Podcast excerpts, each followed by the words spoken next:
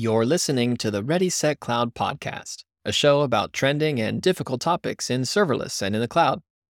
Today, we're talking about feature flags, the little toggles that allow developers to test in production, deploy to segments of their user base, and even tune background processes. I've brought Steve Rice on the show to talk about AWS App Config, the configuration service that drives most of the work in progress features inside of AWS itself. Ready, set, let's go.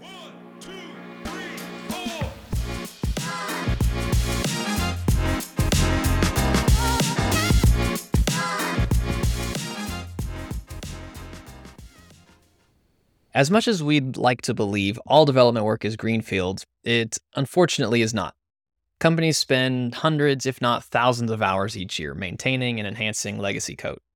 Everything from label changes to significant feature sets are added to production systems right before our very eyes. But how do they do it? How do builders keep major work in progress features hidden until they're ready? Here to talk to me today about one of the common strategies here is Steve Rice. Steve, welcome to the show. Hey, Allen. Thanks for having me. Pleasure to spend time with you. Absolutely. Happy to have you. So, you're a principal product manager at AWS over AWS App Config. Tell me, right. How did you end up in that role? I have been in this role for about three years, and my career has been back and forth between engineering management and product management. The past few companies I was at used feature flags quite a bit.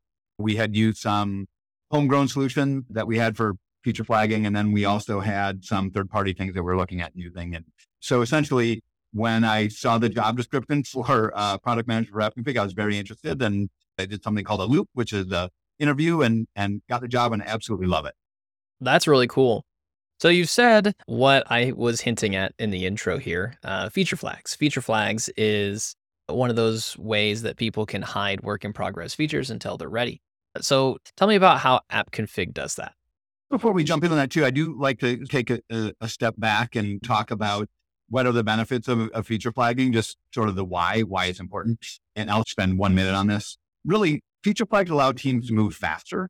For example, we have a customer that told us they've increased their deployment frequency by 300% by using feature flags. And it really allows people to decouple a release from a software deployment. Those two kind of things together give teams confidence to move forward really, really quickly. And, and exactly what it is is, you know, a, engineer will start to work on a feature. They're going to put a feature flag in front of it so that it is hidden by users, a little toggle. So it's hidden from any of their users. And they can develop this thing and push their code to production, but nobody ever gets to see it because the feature flag is off. And they can keep working on the feature. Once it's ready for people to start looking at it, it's not that they necessarily flip it on for everybody, but they actually can turn it on for a small set of users. Usually it's internal first, then 1% of the users, then 10%. And you can gradually roll out your features, which really allows you to sort of understand what the effect of that feature is going to be on your environment, on your reputation, on all these kind of things. So the, the gradual release is, is a key piece of what AppConfig does. So now that's what a feature flag. I'll talk a little bit about AppConfig. AppConfig is a service. It actually was launched about six years ago internally inside of Amazon. And we use it quite extensively. We're actually a top 30 service inside of Amazon in terms of internal usage. And pretty much everything that we release inside of Amazon has that feature flag behind it. So that code may be pushed to production, but nobody can access it until we're ready for that. And the service became so popular internally that we decided to launch it externally. And through the years at Amazon and AWS, we made lots of mistakes, even in just how to use feature flags. And so every time we make a mistake, we have a process to make sure that mistake never happens again. And that actually ends up as features inside of AppConfig. A lot of the best practices around feature flagging are features in AppConfig. And AppConfig has these safety features built in. I'd, I'd say we're a very safe way to release the software because by default, we gradually release things. We can validate your feature flag data before it's out the, out the door, and we can automatically roll back your feature flag data for you if something goes wrong. And hopefully it, it's you know caught in that 1% or that 10% before it really affects all users. Wow. There there's so much to unpack in in what you just said. I'm just going to start chiseling away at this mountain of information that you just threw at me. You said a phrase in there that I really, really liked, and I've never thought about feature flags from this standpoint. You said they make a distinction between a release and a deployment. Would you mind clarifying for our audience what is the difference between the two? I have gray hair Allen, you can see this. Some of your listeners probably can't, but I've been around the industry for a while. And the way we used to do software deployments was, you know, everybody would get ready and we'd do a deployment maybe once every two weeks and everything had to be perfect. And we'd run some tests manually, probably at first, pre CICD. And something would go wrong. We have to go back to the drawing board and we would miss our deployment dates all the time. What advanced was continuous deployment, basically. And so there's a lot of automation to make sure that stuff is coming out the door on a regular basis, continuous integration as well. Where feature flags fit in is this idea that we talk about inside of Amazon as continuous configuration. So after the deployment is out there, you can still tweak the behavior of the software and you can turn things on and off. You can adjust the behavior of the software on production by just technically deploying configuration, but you're not deploying code. You're deploying just a small toggle on and off. And that's a super powerful construct for teams. It gives them so much more confidence where again, the old days, even if, it's just pure CI CD without feature flags, you push some code out to production. If there's a problem, you have to start at the beginning of that process again make the code change, do all the mm-hmm. automated testing, get it in a pipeline, get it out the door. And sometimes that can take a while. The idea of I can actually push all this code out already and just tune it with a configuration change. That's the idea of decoupling the release from the code deployment. You don't have to deploy any new code. You just can light this thing up for your users without a code deployment. So that sounds super nice. And the way that you're describing it, it sounds exactly as it's called, a feature flag. You know, as developers, we know a flag is typically a boolean, true or false. Now, I imagine that the feature flags inside of app config are a little bit more involved than a simple true or false. Can you talk about some more advanced use cases and how can we use app config to evaluate complex scenarios? Yeah, good question. So most of our feature flags that go through the system are boolean, you know, on and off we have a built-in mechanism to turn it on gradually. So that's a little separate from the flag data itself. But you know, most of them are on off, but we do support other types of feature flag data. It might be a number that you want to put in there. And I'll give you an example of this use case. What you might want to do is have a number of background tasks that you're going to allow on something that's going on in your system. We actually did this at a company that I used to work at. We would have this background task. It was nice to have, but it wasn't critical.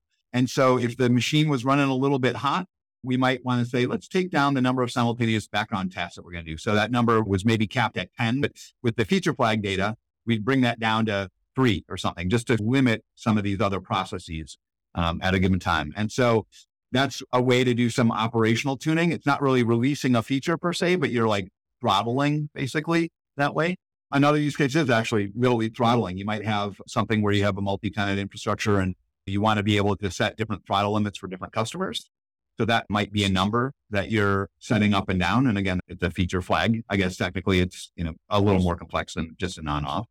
We also see customers putting in things like URLs into the feature flag data. And that might be something where they're uh, have a database URL in there and then they want to switch to a different database and they might do that through a feature flag to be able to route traffic differently AppConfig also supports arrays. So we have number arrays and string arrays that you could do. So you can actually put things like allow list and a lot of other kind of things in feature flags. So if you have an allow list or a block list, that's it probably would be done as an array. We feel like, and we hear this from our customers, that that power and flexibility helps them get to the next level operationally to make sure that they're able to tune this thing again without doing a code deployment. If you could imagine if they needed to block a user that's causing some problems on production and not just the IP address, they want to block like the, the user ID if they had to do a full code deploy to get that out the door, that might take a little bit of time. And at that point, the rogue user might have done some damage. And so it's helpful to be able to just very quickly be able to update this through configuration changes and then push it out much more quickly. So you can use these feature flags for turning feature sets on for specific tenants in a multi-tenant yep. environment. And I imagine just based on your description, you could also do this for like different pricing tiers. Like if you have a paid subscription and you have multiple subscriptions in your application, you could say this is a premium only type of feature. Exactly. Exactly. And sometimes that list of what is considered premium changes over time. So it's nice to have that uh, configuration data mm-hmm. than rather than hard coded in the code. And so, yeah, you can actually turn things on and do different combinations just through configuration data and feature flags. That's awesome. So let's recap some of these use cases for feature flags. So there's obviously turning actual major features on and off with a simple Boolean. It's on or off for everybody. There's allow lists, which is basically selectively turning something on or off. You had operational use cases for feature flags where you said you were limiting thread counts for background processes. Are there any other ones? Uh, are there, first, are there any that I'm missing? And then, are there any other uh, use cases you can think of for feature flags that we haven't talked about? Yeah, we could talk about A/B testing and what that's all about. So, A/B testing really is the idea that you'll get a lot of smart people in a room and they'll have an opinion about whether this should go this way or this way, and and somebody stands up and says, "Why don't we push this to production and run a test and see what the data tells us?" I'll use a simple example that you see on Amazon.com all the time. What color is the purchase button? You know, is a light green better than a dark green, better than a blue? You'll get opinions in the room on it, but why don't we let the data speak to that? So at the same time, your engineering teams will have different configurations and they'll be able to target one audience with a blue button and one audience with a green button. And they let that run for however long they need it to run. And again, feature flagging allows you to ratchet up and down the percentage. You know, you could start with 50 50 if you wanted. Maybe you want to do 90 10 for different reasons too. And then at the end of the experiment, you say, which is better? You're optimizing for something. In the case of Amazon, we're optimizing for you know, purchase completion. Um, but you know, at, at, whatever company you work at, you might want to be optimizing for something like you know page load time or signups, you know, registration, those kind of things. And so this allows you to really powerfully use the actual production data to get the right result for whatever you want to optimize. So let's talk about front end a little bit. I think the majority of the listeners know the back end fairly well, and they know to interact with any AWS service typically through the use of, of an SDK. So, is there a front end SDK to interact with app config? How would you implement feature flags in the front end? A couple ways to do that. We're part of AWS, and there's a you know, JavaScript SDK, so you could do it that way. What we actually see a lot of customers will do something on the front end, but they actually will use something like Lambda to to figure out what gets rendered on the page. So it's not done client side; it's done front end, but it's not done client side. That determination is made before the page is rendered. So that's actually the most common pattern we have. Certainly, there are ways to do it so that in the browser that decision's made. The risk there is that you might get some people that like to goof around with the JavaScript and put this bit and that bit and see what happens. And so you can get actually a little bit of leakage that way. Typically, we'll have something like a Lambda function that will figure out how to call app config and then render the page correctly. And actually, not to do a plug, but we have a workshop for app config that is specifically that. It uses Lambda to, to render a really simple web page about, I think it's like a house rental uh, example, but basically will do that determination to, to show should this feature be shown on the front end or not. Gotcha. Gotcha. That that makes complete sense. Server side rendering for that really to sum that up. So let's pivot a little bit and talk about what would be some use cases that you see people try to shove into feature flags that probably shouldn't be there. When would you not want to use them? This doesn't answer your question exactly, but the biggest complaint that people have with feature flags, because they sound great, like it's super powerful, whatever, is that remember that every feature flag is a little branch in your code and people will start to use them a lot and then they don't clean them up. One anti pattern about using feature flags in general is not cleaning up these feature flags and, and your code uh, after the feature is launched. So in the example of I want to launch a new feature, I want to hide it behind a flag. And once I have 100% of my users on it, really you need to have a process to go in and clean up that because otherwise you're trying to debug stuff that is branched everywhere and you don't really know what the user saw. On our team, we use feature flags extensively to launch all of our features. When we do a definition and epic on a feature, there's always the flag cleanup and the, the code cleanup tasks that are added to it. And that's just part of our culture of what we do. So thankfully, we don't have a, a huge problem of a bunch of stale flags. That is a common thing. The AppConfig product has the ability to set a flag as short term, and then it'll remind you that you have a short term flag that needs to be cleaned up. We try to give some tools to engineers to, to help but in the end, the customer needs the culture where they add that to whatever ticketing system they're using to make sure that they clean those things up. What came to my mind first when you asked that question is too many flags. Configuration is excellent that you can put a lot of different things as variables. But in the end, you can have too much so it's just confusing and non-readable code where it's like, wait a minute, what is this? And I don't know really, you know, so overuse of simultaneous flags is also something that we've seen. There's might be a pattern of somebody's not using feature flags at all. Then they start to over flag, and then they start to figure out, okay, no, this is the right amount of, of branching essentially. It really depends on the use case, like what's been shoved in as a feature flag that probably shouldn't be a feature flag. Something I'd say that really you don't think is ever really going to change over time that might be something that you really want to put as like initialization configuration, but not runtime configuration. There might be some, for example, some environment variables that ought to just stay as environment variables that get read when the Lambda function starts or whatever you're using. Environment variables are great, but if they're not ever going to change, don't put them in as feature flags. It, it's that kind of stuff. I can't really think of an example off the top of my head where I saw something. I mean, we don't see customers' data, but where I've heard from a customer that like, whoa, that was a feature flag. I haven't heard of that, but more so on the broad level that I was saying of like um, sometimes a little overuse. So I want to unpack what you said there. There was something that you said that made me realize a little bit something about it that everybody may or may not know. At the very beginning of that explanation, you said that a feature flag is a branch in your code. And that's literal. Like it's a literal branch, right? It's like you have code to evaluate a feature flag and then more or less, there's an if statement. If evaluated to true, do this. If false, do that. Is that right? That's exactly right. And that's, I don't know, something about feature flags to me, but prior to the first time I implemented them, they just kind of seemed and felt like a magical concept where if yeah. I have a feature flag, then all of a sudden things can turn on and off. But no, there's an actual implementation phase when you use them that actually go in and logically branch the implementation of your code. Yeah, yeah. And and one thing to think about is what if somebody deleted that feature flag and how should the code behave? So you do need to think about these things. Don't always assume that you can read the feature. You should always have the default behavior and shell open or close, depending on what makes sense for what you're doing. But make sure that you know you, you think that through because again, it, it's possible that the, the flag is not readable and so you don't want your code to just be in a lot of trouble if it can't read anything. It needs to have a default there.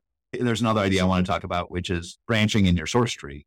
You need a little branch in there. You want to have a little branch that says, if it's off, do this thing. And if it's on, do this. This part is usually the meatier part of the code. Again, if you have a branch, ideally you don't have two different logic trees that are pretty extensive on there. You know, sometimes it makes sense to do that again, that, that gets back to make sure that you are cleaning up your feature flags, or it's really obvious in your code. I, I didn't talk about this. Those operational flags, those will live forever. If, if you're setting throttling limits, you want that to stick around forever, but you can make that in your code. So it's really obvious that where you're getting the data from and what to do with that data so that it's easy to maintain. Can I talk about trunk based development real quick and yeah, I can help with that. So talking about branching makes me think about that. We kind of have a policy inside of Amazon that if you're working on a new feature, the very first thing you commit is that feature flag. And then you put your code behind it. And so that really hmm. allows you to develop on the trunk and not do these long lived feature branches, which again, in my experience, those can cause merge problems later and can really complicate your whole pipeline. And it's, it's, it's really refreshing to basically put everything on, on the trunk and just the code isn't operating because it's behind the feature flag that's turned off that's essentially another way to think about how, how this can help people move faster. You don't have to do the long lived branch merges. And so by developing on the trunk, you mean pushing to the master branch, right? Or the, right, the main branch. Yep. Yep, okay. Exactly. So you mentioned Lambda a couple of times, mm-hmm. and we like serverless on this show. We talk about it pretty much every single episode. Let's talk a little bit about app config, especially with conjunction with Lambda. Now, I mm-hmm. know that there's an SDK that you can use to interact with app config, but there's also an extension. Why are there two things? And is there a recommended one to use over another? We're part of the AWS SDK. And what that means is you can call app config APIs directly in your code. And when we launched app config, that was the way to use app config inside of Lambda. I think it was about two and a half years ago, something like that, that Lambda launched its extensions model which is really cool. I recommend checking it out. But basically, the extensions are Lambda layers that can do things on your behalf with other services, not just AWS services. There's a lot of cool third party uh, Lambda extensions. But we looked at this as a use case and thought there's this kind of undifferentiated heavy lifting. I don't know if you've heard that phrase from people from Amazon. We like to use that one. But oh, yeah. there's a lot of things that our customers have to do over and over again on their own about getting feature flag data. They have to go and they have to make the call to the service. They have to cache it. It's a good idea to cache the data, even in a Lambda situation, to cache the data locally. And then you have to pull for updates because this is runtime configuration. It's not just when the Lambda starts. It's as while the Lambda is running. And then depending on provisioned concurrency and all the kind of thing, you could want to keep hitting that configuration data. And so the Lambda extension really does that for you. It does all the caching and the polling And the configuration data is local to that Lambda sandbox. And so performance is much better. You're not making a call to anything else at the time. You're just calling to this local thing.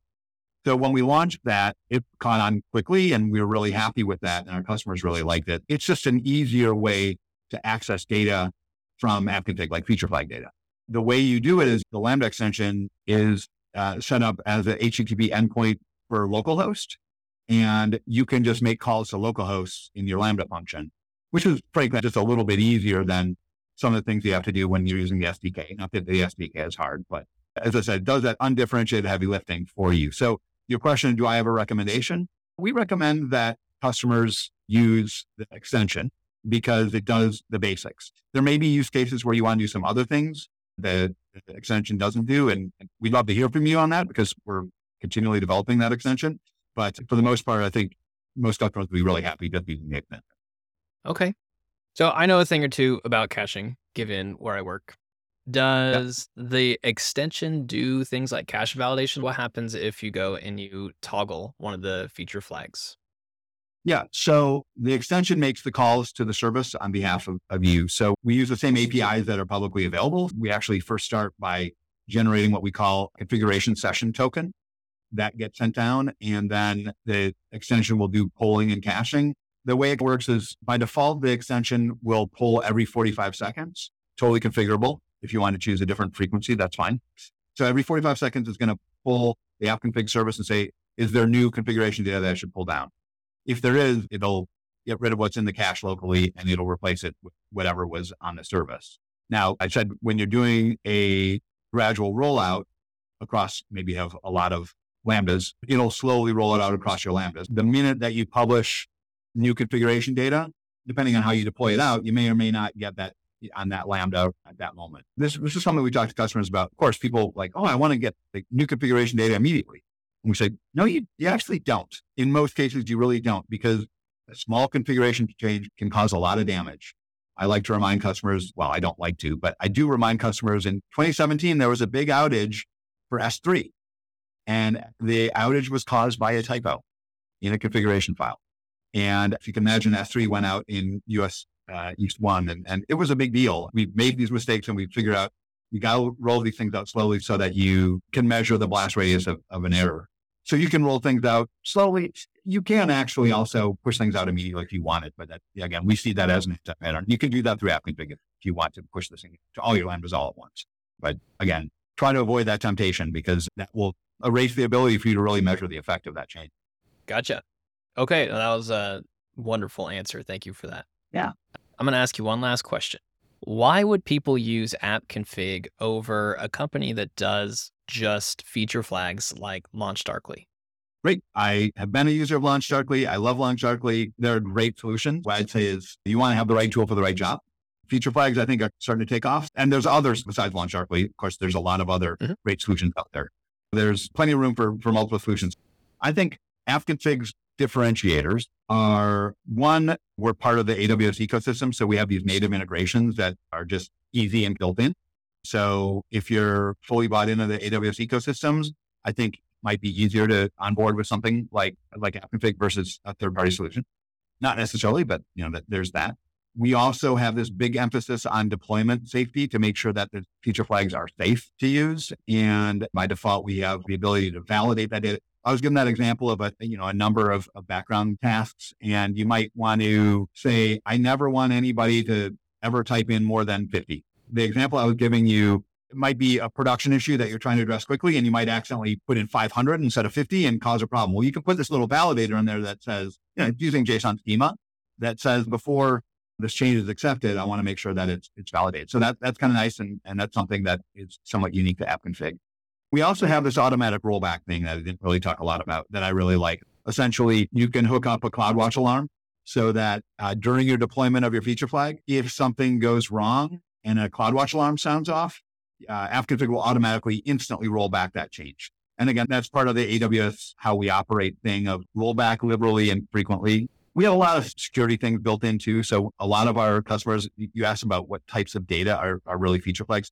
I mean, we have people that use secrets in their feature flag data. And so essentially we have an integration with Secrets Manager to make sure that that's very safe and you can keep your secrets over somewhere else and then deploy them through app config. So our emphasis, not surprisingly, because we're AWS, is on you know availability and security and and all that. So those are probably our biggest differentiators. I love it. And that's a very compelling argument. So we're at the end of the time. If anybody has any questions or wants to learn more about app config, how would they either get a hold of you or do a little bit of learning on their own? Yeah, probably the best place to go is I'm going to give you a URL go.aws slash AWS app config. Uh, we'll take you to our landing page. Searching for that for AWS app config or feature flags, AWS or something like that. We'll have to point you to there. For me, I'm actually not huge on Twitter, but uh, I'm on LinkedIn. So hit me up in LinkedIn. If you are part of the uh, community builders, I'm, I'm in there. So you can hit me up there, Steve Rice. Those are probably the best ways to get a hold of me. Gotcha. Okay. Well, I'll put a link to everything that you just said in the show notes and we'll make you accessible. Awesome. Allen, I really appreciate the time. It's been awesome to be able to talk about app config and more importantly, feature flags and how it can help people. But you know, I really appreciate you making time for me. Yeah, definitely. It's an important subject that can protect you. But really, it's all about production, right? It's about making sure that you provide a good, meaningful, durable user experience when you're undergoing active development. It, it should be in everybody's developer palette. Definitely agree. All right. Well, thank you again and we'll talk to you later. Thanks, Allen. Take care. That's it for this episode of the Ready Set Cloud podcast. Be sure to follow us wherever you listen to podcasts to stay up to date on the latest episodes. For more info on trending cloud topics, be sure to visit readysetcloud.io and sign up for the Serverless Picks of the Week newsletter. I'm Allen Helton, and we're out of here.